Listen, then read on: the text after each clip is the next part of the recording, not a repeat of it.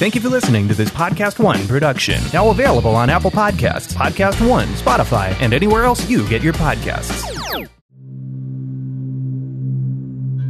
On this episode of Killer Genes, We, the jury, in the above entitled case, find the defendant, Thomas William Randolph, as follows Count one, conspiracy to commit murder.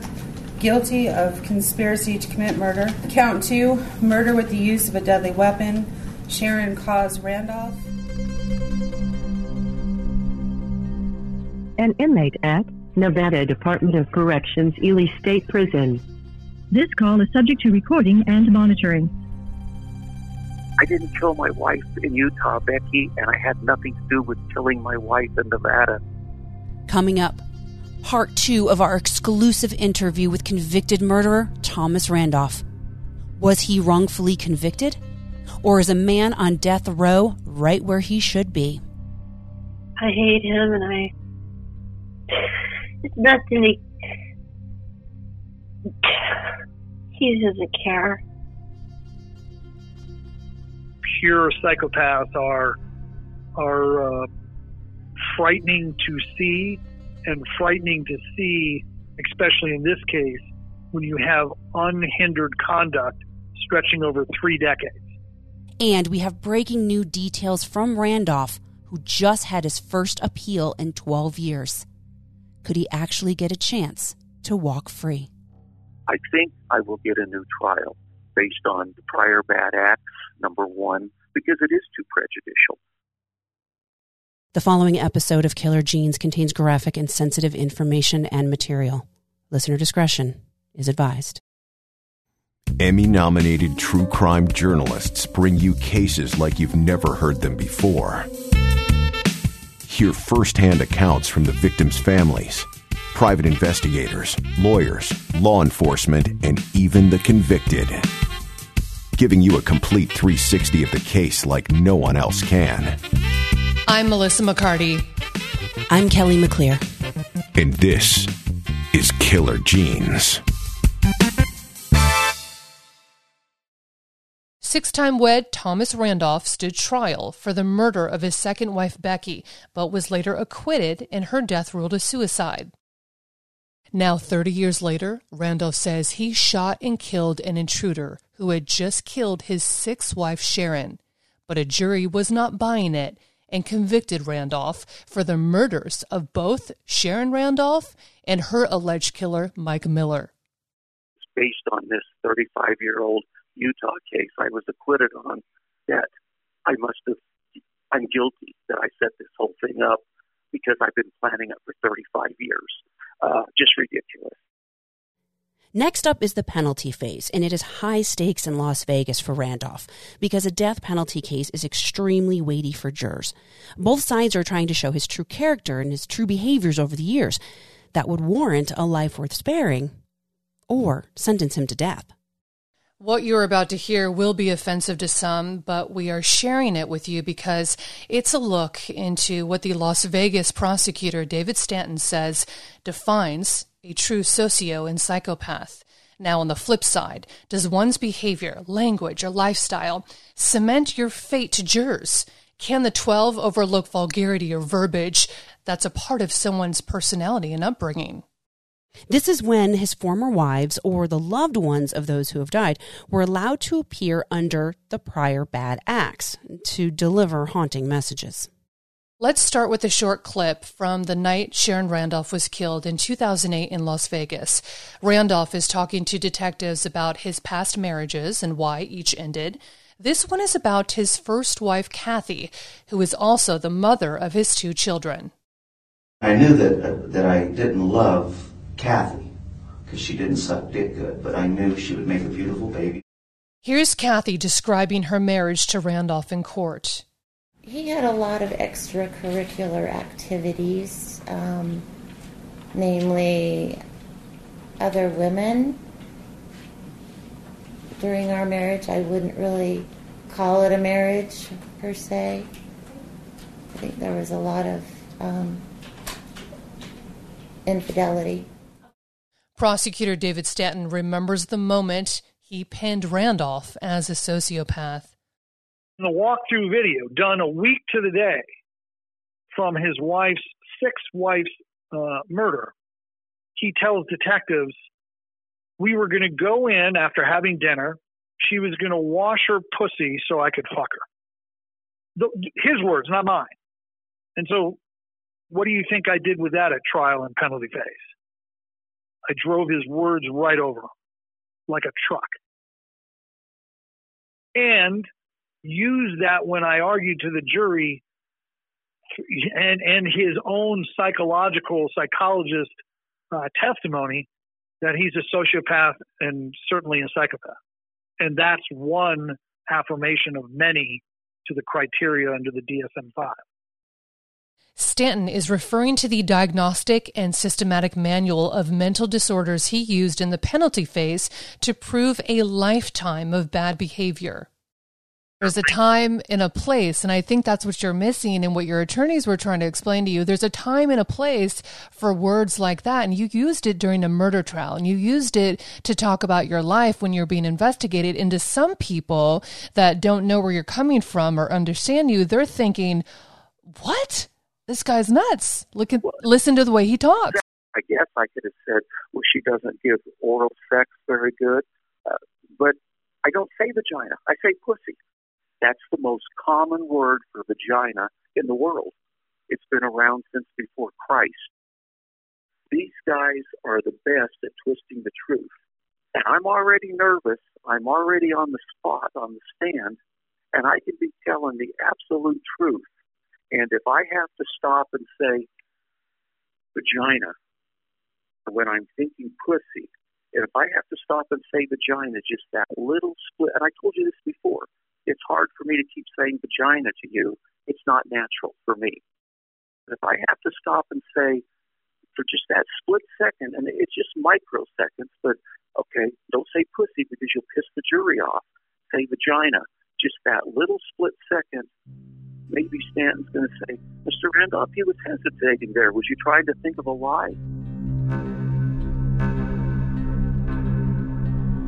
When it came to the penalty phase, did you feel like that played a role?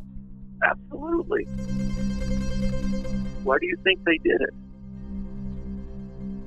It wasn't just his language, but his looks. In one court appearance, he put his long, straight white hair into pigtails it scared me when I looked at myself. I thought, God, I look like a psychopath. It's all the beds I was on. Are you bringing it up because you're alluding to the fact that maybe your looks or your language um, misconstrued your message and what you're about? The, the reason I brought it up is because look how look how high I am. I'm not a deranged killer. That's from the medication. I was getting the medication when I was in Clark County medications, he says, that made him appear emotionless during the police walkthrough video that played an instrumental role during the Las Vegas trial. Another day in court, he wore a Tony Romo jersey instead of a suit. I wore it because I wanted to wear it. I wore it because it makes me feel comfortable. I wore it because, uh, you know, it's a big thing in my life. My cow, not Tony Romo, but my Cowboys. But you notice Tommy Rabbit, TR, Tommy Randolph, TR, Tony Romo, TR. A psychological analysis was conducted and introduced in Randolph's trial during the penalty phase using an expert for the defense, in which the doctor called him a narcissist, not a sociopath. Prosecutors kept repeating over and over again, You're a sociopath, you're a psychopath. And this expert says, No, he's not. He's a narcissist. What's your response? Of course I am. I am a narcissist. That's because I've got a really high IQ and because I've been a player. But anybody that's successful, anybody that's uh, intelligent, they're going to be a narc. They're going to be somewhat narcissistic. That witness opened the door for prosecutors to now use Randolph's own words against him, painting him as a person with no empathy and consistent in his pattern. His first wife, Kathy, also testified in court that she knew he married Becky Galt, his then lover, right after they divorced. Kathy said she spoke with Becky a few times about her relationship with Randolph during that time. And she expressed feeling fear when things escalated with Tom. And I counseled her to leave any way she could, and I would help her if she wanted me to. Kathy says she has carried a picture of Becky in her wallet ever since her death was ruled a suicide. Yes, I have it with me. Why? To remind me, I've put all these emotions on a shelf for 40 years and now I'm having to pull everything back down. But I think that picture gives me strength to express what I need to express for me and for her. Now enters the story of Randolph's third wife, Gaina Allman, who Randolph once again admits to cheating on, repeatedly. I let her live there. I mean, this is in some of the statements. I let her live there for a month, and said, you know, but you got to get out because I'm I'm dating this other woman, and I need a place to have sex with. I can't keep going to hotels. The two divorced, went their separate ways, but Gaina came back to testify in Las Vegas that she believed Randolph once tried to kill her. One of her coworkers, because it was like all the cases, uh, a whirlwind romance lasting three months. Um, she marries this guy, and her coworker goes. She probably Googled her. Says, "Hey, how much do you know about his wife's death in Utah, and does he have life insurance on him?" So here she comes home that night. Hey, honey, uh, is there anything you want to tell me about your wife in Utah about her death? And uh, do you have life insurance on me? And he goes, and she testified, What are you talking about? As I talked to a coworker of mine and wanted to know that. Well, no, there's nothing else to tell you about his wife in Utah. Once again, she testified that his wife died. Nothing about the details, nothing about his being put on trial or anything like that.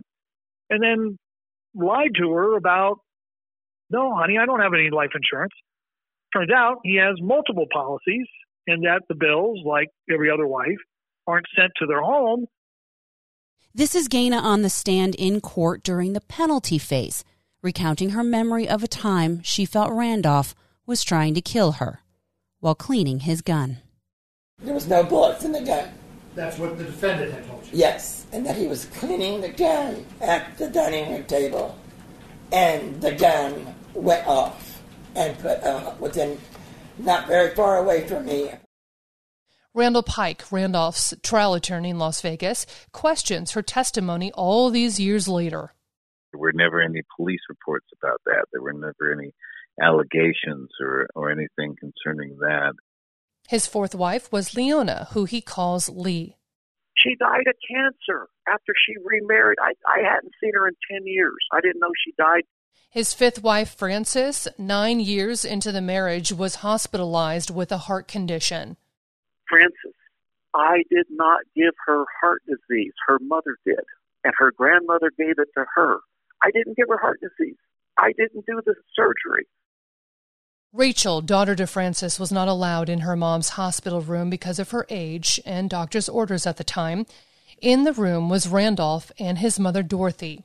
Years after her mom died in the hospital, she says Randolph had a suspicious cup that day. She believed he was trying to poison her mom. Randolph says she died from surgery complications.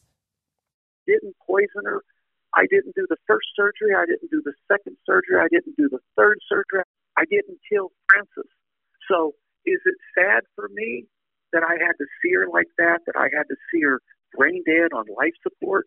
Damn right it is. I have nightmares about it. I was good to Rachel. I was good to Frances. She loved me. I loved her, and we had nothing in common. My brother says, Tommy, most people will go all their life, and they could be married for 40 years, and they never had the, the love, the pleasure, the enjoyment, the, the gratification that you have with Frances. You're lucky that you've got nine years with her. Speaking for the first time, Randolph's daughter Krista, who was 24 years old during the time her stepmom had heart surgery. So tell me what you remember before and after the surgery. And I was sitting down talking to Frances and talking about her heart surgery. And I remember her saying she was either nervous or scared, but she was also really excited to have it. um because she wanted to get back to like regular life she'd been sleeping a lot due to her heart and she didn't have enough, enough energy she was really exhausted um so I remember her saying that and then she went into surgery and from what i remember the first valve they gave her didn't work i can't remember if the size was wrong or something but they had to bring her back in surgery and give her another valve. And I want to say, think that was within, I don't know, like a day or two, um, maybe a couple of days. I remember her chest was so swollen where they cut open her chest that I was told it couldn't be sewn back together. So she had some kind of like dressing or covering over it. I also remember that she went blind at one point. She says doctors were saying the outlook for Frances was not good, and Krista received a call the next day saying Frances has passed away.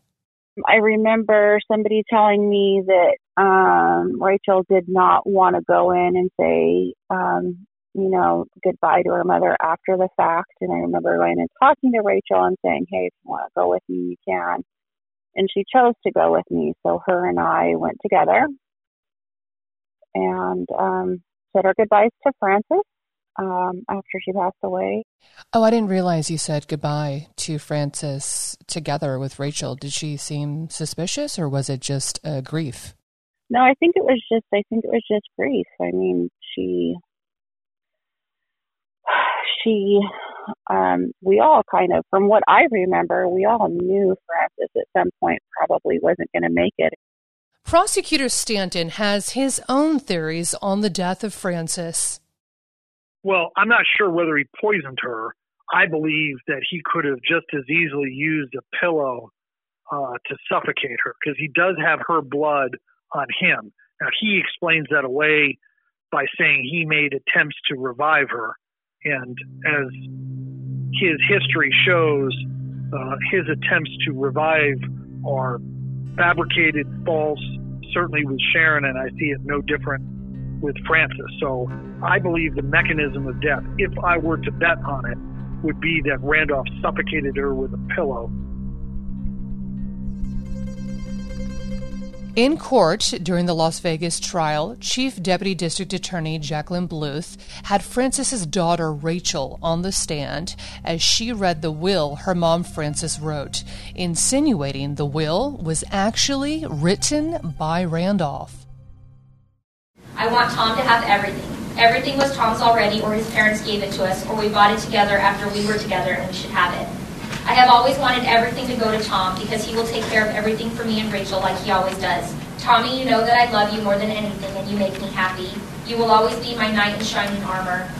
Do you have concerns regarding the legitimacy or the authenticity that your mother actually wrote this letter? Yes, ma'am. Defense attorney Randall Pike says Rachel's testimony was hearsay. She made the accusations in front of the jury that's a that's a horribly uh, um, uh, prejudicial. It, it's not probative. There were no medical records that were introduced at the time of trial. There was no hearing that was done. It was it was uh, a surprise uh, testimony to to the defense. At the time of her death, no one requested an autopsy and her body was cremated. But Randolph's mom, Dorothy, also testified in court. She was in the hospital room the moment Frances took her last breath. She also says Frances died from a faulty heart valve. Randolph is accused of having a hand in killing four of his six wives, although there hasn't been any evidence or criminal filings to implicate him for the death of Lee or Frances. Krista, says she's always felt Frances was the one for her dad. I think out of all his marriages, they were the most happy. Um, I think she really loved him, and I think he really loved her. I think if she wouldn't have died, they'd probably be together forever. We added Krista's firsthand account because she was an adult and present at the time.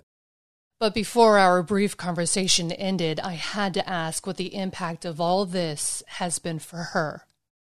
throughout the years, and probably even now, when you hear about the things that people have said about your dad or accused him of, what goes through your mind? Oh, a lot goes through my mind. Um, you know, I'll say uh, a lot of people claim that my father's a monster. Um, however, I can only speak from my experience, and my experience of my father is he was a great dad. He was like one of the best dads growing up. Um, and I only know him as a father, and I only know him as as a, a really good dad growing up. And so that's you know, um, I can only honor my experience and everybody else's experience. I, I have to honor their experience too, but I only know my experience. And my experience is my dad was a great father growing up. With his past lives on display and under a microscope, labeled the Black Widower, plotting and premeditating for life insurance money, I asked Randolph about the pattern in his love life. How do you characterize the other relationships you've had? How it's ended? I'm not unlucky. I'm the luckiest man in the world. Some people go their whole life and never find a woman or a man that loves them, that will marry them and give them, you know, what they need, or in my case, most of them didn't. During the trial, his character was stripped down, saying the pathology of Randolph is rare, a once in a lifetime encounter, and his actions are pinned to one motive. The insurance policies were literally just treating his wives as ways to collect significant chunks of money. After he had professed in front of them, his wives, and to their families and his own, his eternal love for those. He either sold drugs or killed wives and collected insurance for over three decades. Randolph tells it different and says of all six marriages, Sharon was his perfect match and stands firm he is no killer. What did you like about Sharon? Everything. The most, the most, the most wonderful thing is I don't care if she's drunk, if she's mad at me because I've been to Lizzie's, if she's got a hangover. She wakes up in the morning with a smile on her face, and I don't care how bad I hurt. If I'm pissed off at the world, if you know, if I've got a hangover, it doesn't matter when you see Sharon smile. That, the day's going to be better. She's she's a great mother. She I told you she's the best sex I ever had. That goes a long ways because you know sex is important to me, especially for one woman older than me. She's uh, you know that's why I didn't cheat on her. I didn't need to. She's the best cook. Told you her prime rib is better than I've ever eaten anywhere in my life. She bakes fresh stuff. Comes in in the morning, and I'm I've been up all night, so I'm ready to sleep now. She comes in at nine o'clock, ten o'clock, and waves fresh strudel baked from scratch under my nose. Sharon's longtime friends and her daughter testified in court, painting a picture that does not fit a loving marriage. In fact, saying when they heard of Sharon's murder, they instantly knew Randolph was responsible. All of us are friends, and we told her he's no good. You gotta just let him go don't let him back. listen. Colleen says Randolph cheated on her mom the entire marriage, saying Sharon was emotionally codependent on him. The fact that he had a girlfriend the whole time. You know, he had a girlfriend the whole before he got together with my mom and during and and he tortured my mother with that. He would just disappear on her on the holidays, Valentine's, birthdays. He'd take off and be with Liz, and then my mom would want to like kill herself, and then he'd come back, and everything would be fine again. And it was it was torture for her. As for Randolph's two children, your kids have lived through two murder trials. What do you think the effect is on them? or has been throughout the years. Oh, it's terrible. It's terrible on them. Uh, besides their dad being in prison. Do you think there's some accountability with your lifestyle that ended up in this situation? Oh, absolutely, absolutely. I am what I am. You know, um, would I do things different? Yes. I would have been a lot more low key. I would have done less drugs myself because it's killing me now, my health. Whether Randolph is guilty of all these crimes or innocent and given a raw deal in court is up for debate.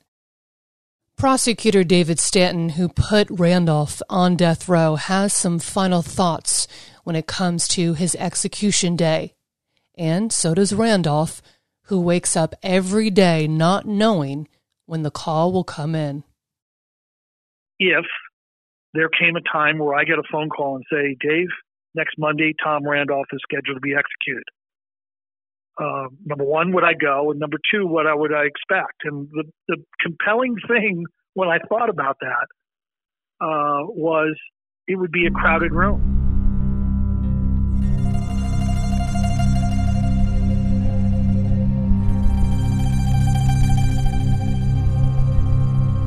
I was never scared. Don't don't don't misquote me. I was never scared ever. I'm still not scared. You know, if they kill me, then they kill me. You know, I'm in. I heard, and like I told them, I've lived a blessed life. Um, you, you know how many people's in prison because they want that high, you know, that shot to get high. That's that smoking the pipe, taking the pills. They want to get high. They're going to give me a shot and put me to sleep, and I'm going to go to heaven, and I'm going to be having sex with Sharon, sex with Becky, sex with Lee, sex with Frances, and I hope another 10 or 20 women that made it to heaven. So, you know, that's just, that's just, wow, that's even a better fantasy than I got. So you don't fear that day coming where you get the call and they say your number's up? You don't fear being No, executed at all? Not at all. But you feel Not you're all. innocent. You feel you're wrongly sitting on death row. Why would you not be afraid of that if you feel you're innocent and you don't belong there? Well, there's nothing I can do about it. I can fight them and say, no, no, I'm innocent. Don't kill me, please. Don't kill me. And they're just going to beat me down and shackle me and drag me along the floor like a piece of shit. And I'm a man. I'm a grown man. I, I, I got some pride. You know, there's nothing I can do about it. If they kill me, they kill me. Randolph's mother, Dorothy, has never questioned the innocence of her son. A good portion of my heart had died a long time ago. But I can tell you this he's a wonderful son, and I love him with all my heart and soul.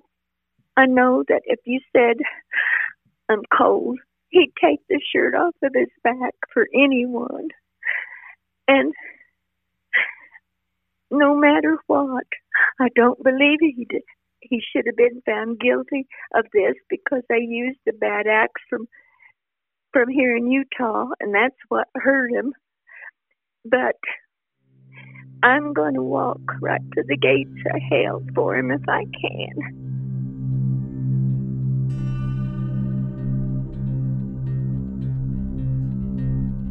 After 12 years in prison since the Las Vegas shooting in 2008 and the guilty verdict in 2017, Randolph finally got his appeal with new attorney Sandra Stewart. I've had 17 different lawyers over these 12 years, and there's only one, the one I have now, Sandra Stewart, that I believe is honest and believes in what she's doing. Stewart made oral arguments for various appeal issues. Now, the Board of Appeals has between three months to a year to make their decision. So I don't want the Supreme Court, if they hear this, to say, well, you know, he's doing this, putting pressure on us, because I would never do that. I think I'll get a new trial based on the prior bad acts being too prejudiced. And when Jackie Bluth says, you've got to convict Mr. Randolph and give him the death penalty, he deserves to die because Becky deserved to live. That's 35 years ago. Becky killed herself. She did deserve to live, but I didn't kill her. She chose to kill herself. And if that's not prejudicial to a jury, I don't know what is. Turns out some of the justices on the Supreme Court hearing board also had some serious concerns. We've obtained the audio files of Randolph's fight for a new trial. You tell us how likely his chances will be for a new trial after hearing this. We begin with Randolph's appeals attorney, Sandra Stewart. The state's theory is that there was no evidence of a conspiracy between Thomas Randolph and Michael Miller to kill Sharon Miller. There was evidence that Michael Miller and Thomas Randolph were involved in selling prescription drugs. That was the only evidence of a conspiracy between Thomas Randolph and Michael Miller. The only way the state was able to get a conviction in this case was to portray Thomas Randolph as a serial wife killer. Randolph's attorney argued prior bad acts should never have come into play for his Las Vegas trial, and the state violated the Zana law. The Nevada court allowed the district attorney in Utah, McGuire, to testify under the case of Zana v. State, which held that while expunged files could not be admitted, a person could testify about their memories of expunged events. His testimony was admitted to establish clear and convincing evidence that Randolph murdered Becky and that prior bad act should be admitted in the Sharon case. However, Zana, a Nevada case, did not apply to Utah's expungement statute. Utah law precluded McGuire from testifying. The statute in that case states that a government agency or official may not divulge information or records which have been expunged. Next, a judge on the Nevada Supreme Court panel questions whether the Zana law that allowed Utah detectives to testify held up. After, you'll hear Las Vegas prosecutor David Stanton defend the decision. This is Justice Pickering. When I read Zana, though, it is addressing the idea that even though a conviction may be expunged, the witnesses who have firsthand knowledge of it don't lose their memory of it. So a victim, for example, remains a victim in her mind and she could, that, that memory is ineradicable. But here we we don't have that. We have somebody whose knowledge who came by the knowledge of the case through the state's investigation and prosecution of the case. Mr. McGuire was not a person with firsthand knowledge and a victim or a witness in the normal sense of I saw you drive through the red light or whatever. It wasn't a fact witness. It was an investigative prosecutorial case development witness. So why wouldn't, as a matter of policy, that be distinguishable when you have an expunged record? Because I think Judge Pickering, uh, if you look at both the Petrocelli hearing and at uh, Mr. McGuire's trial testimony, his testimony on direct examination was very precisely elicited by Mr. Daskus at the Petrocelli hearing and by myself at trial. Mr. McGuire's questions and answers only related to his personal knowledge, both at the scene, which he went to, along with the detective. Another issue Sandra brought up to the Supreme Court was the state never handed over full discovery before the trial started, meaning all of the evidence, especially when it came to the Utah detective's testimony during the time prior bad acts was first being considered for trial, was never handed over and the defense could have cross examined him more effectively. Stewart says Randolph's trial attorneys objected to the judge repeatedly, but the court did not believe it. Are there inconsistencies between McGuire's testimony and the statement that was given? In other words, what, how would it have been material if you had it? There were several inconsistencies. Assuming we agreed with you in your Petrocelli argument, uh, I'm sure Mr. Stanton's going to contend there's still overwhelming evidence to convict uh, Mr. Randolph there. Uh, why wouldn't it be considered harmless if there was error here? Hmm. Well, there wasn't there wasn't overwhelming evidence to convict Randolph. The hearing turned heated, with a few of the justices repeating the same question to the state prosecutor. Then what is the harm in you actually handing them the discovery and allowing them time to possibly um, rebut this clear and convincing? If you've only presented one side, then how do we know that truly was clear and convincing if they didn't have the discovery? Because both of those things happened. They were given the discovery uh, timely yet again, uh, as you suggested. if it's all just percipient, why wouldn't you just hand it over right then and there? If it's all just nothing, maybe I'm not understanding that part of why discovery may or may not have been given to trial counsel. I think we're two ships passing in the night. And finally, the key question from one of the Supreme Court justices to the prosecutor, David Stanton. Do you think you could approve this case without this prior? Um, I'm not sure whether or not I've ever assessed uh, that this case in that way. I think the the the the fact of Mr. Randolph's statement, his walkthrough video, and how that failed to uh, withstand simple physics, that is, of forensics, ballistics, and forensic pathology, was, I think, a damaging set of facts uh, from his mouth. Now, Randolph waits. So we're obviously going to keep all of you posted on whether Randolph gets another trial. Kelly, this is a rare look into someone like Thomas Randolph, aka the Black Widower, and I spoke with him for countless hours, uh, over eight nine months.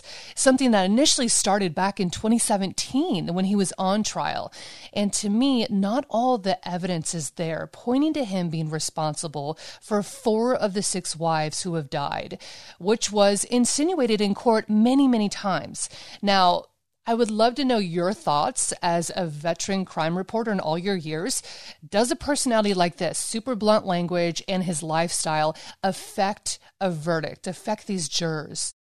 Now, that's always the million dollar question, right? You know, if you look at a case, a general case of, say, a husband's wife is murdered and he is accused of the murder because he was having an affair, does the affair make him a killer? To me, it makes him an asshole, but not necessarily a killer. And I think that might be the case of Randolph over the years. Did he do shady things? Yes. Was he a drug dealer? Yes. Did he cheat on his wives? Yes. Does that make him a killer? No. If we're strictly looking at the Las Vegas murder of wife number six, Sharon, is there evidence pointing to Randolph killing Sharon? No, not that we've seen. Now, did he admit to killing Mike Miller? Yes, but he claims he did so in self defense. So, if I was on that jury, I don't know if I personally could convict him beyond a reasonable doubt. I'm just not sure. So, it'll be very interesting and I think unprecedented in setting the, the, the legal wrangling that we've covered here, you know, over the last two episodes, you know, especially if he's given a new trial. And speaking of that, for all of you listeners, first of all, welcome to Killer Jeans. And second of all, Thomas Randolph also has a message for you as well.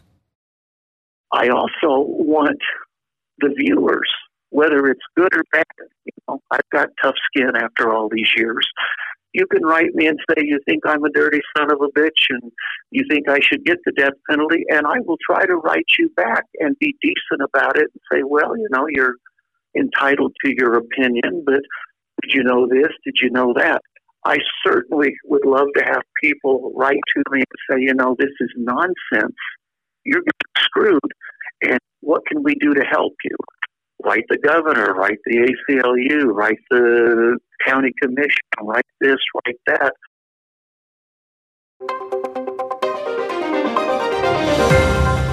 As we were wrapping up this case, the Nevada Supreme Court just made its decision. To the shock of, I think, everyone involved, Thomas Randolph will get a new trial. The Supreme Court said prosecutors did not meet its burden of proving the errors were harmless, so they reversed the judgment of conviction and remand for a new trial. Here's a nationwide exclusive the reaction from Thomas Randolph speaking from death row. I'm just happy as can be uh, because, as I've told everybody, I didn't do this. I didn't kill Becky. I didn't kill Sharon. Um, and uh, I'm more, I think I'm more happy not with the fact that I'm getting a new trial. I'm more happy that the system didn't let me down like it's let down so many other people, like it has let me down for going on 13 years. Here's the reaction from Randolph's mother, Dorothy. Then you'll hear from his daughter, Krista. Thomas got Randolph got a new trial. they ruled in his oh, favor. Thank God. I'm sorry. No, but I didn't. I didn't think I'd live to see it. I know he didn't do it. Oh my goodness, honey. It's been over, way over 10 years since I got to touch my son. Oh, I'm sorry, honey. I'm speechless. That's awesome. That, that's, wow. Wow. I'm in total shock. It just never happened. Oh my God. Just made my day. Just like never made my life. It was a completely different emotion for Colleen, the daughter of Sharon Randolph. Would you go to the new trial? Um, yes. I am. Everybody needs to know he's guilty. He's 100% guilty. And it's probably to you worth the trauma of reliving everything 12 years later just for. You know what? I'm. Yeah. it's been painful. But I'm. I'm mad now. I really. This is just not right. This is not justice for me and my family. This is opening a, you know, a big scab. Oh, I just, I thought he was, you know, I thought he was just gone forever. He can't get out. He is a killer. He will do it again. Randolph's appeals attorney, Sandra Stewart, tells Killer Jeans exclusively she never had a doubt.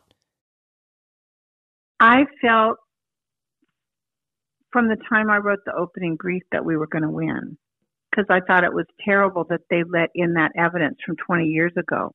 A man should be judged on what he did in that for the crime that he's being tried for, not for something that happened 20 years ago. So I always thought we were going to win. And just how did Randolph win his appeal? Because prior bad acts using the Utah case that he was acquitted of should never have been allowed in, according to the justices who ruled many of those witnesses from back in 1989 were, quote, irrelevant and prejudicial. Does this mean prior bad acts will not be allowed at all in the new trial? That would be my understanding. Well, I don't know if at all, but not the prior bad acts relating to Becky's death. Randolph's first attorney who fought against prior bad acts being allowed at trial is Brent Bryson. The evidence regarding the uh, the case here in Las Vegas is a very tenuous case for the state. That's why they fought so hard and why they wanted to dirty up uh, Tom uh, in in the trial uh, because I believe they fully understood that they needed something to make him look like just a bad person, and the Supreme Court even talked about that. Now, here's Randolph's trial attorney, Randall Pike. When you're fighting against um, something that is what 30 years over older or over with, and it was an acquittal that absolutely should not have gotten into the the the the mindset of jurors, but apparently it did because the court found it was clearly prejudicial. And I'm just hopeful that they'll have a fair trial this next time and that the, this next jury will be able to make the right decision. Can Las Vegas prosecutors prove their case without prior bad acts? Will the evidence in Las Vegas stand on its own? I don't feel like there was any evidence of a conspiracy between Randolph and Miller. And without a conspiracy, I didn't see how you could convict them. There was, to me, there was no evidence of a conspiracy to commit murder. Randolph says he's ready. This isn't just about me. Like I've told everybody from day one, if they can pull this kind of illegal corruption, this malfeasance, and then cover it up with impunity in a case, a double death penalty, think what they're doing every day in other people's cases that, you know, that don't have the proof. What will you do differently? I won't do anything differently. I'm me. I, I want to address the jury and explain to them, you know, I hope you like me. I hope you respect me. And we've talked about this, but uh, if not, the only thing I really want you to do is listen to me. Because if you listen to me, you'll believe me. And if you believe me, I'm going home.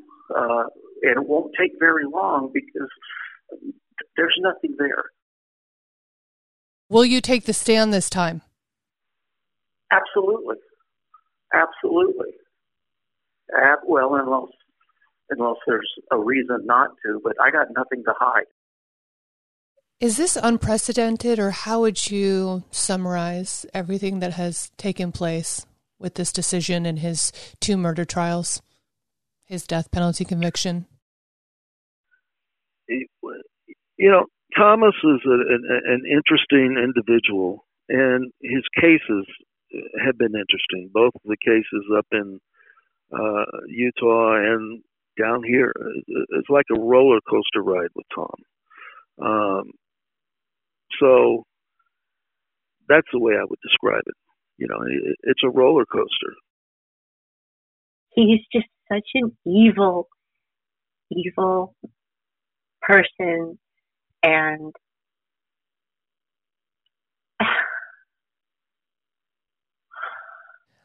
Well, I was going to ask if anything has changed all these years, um, if you still feel to your core that he plotted to have your mother killed?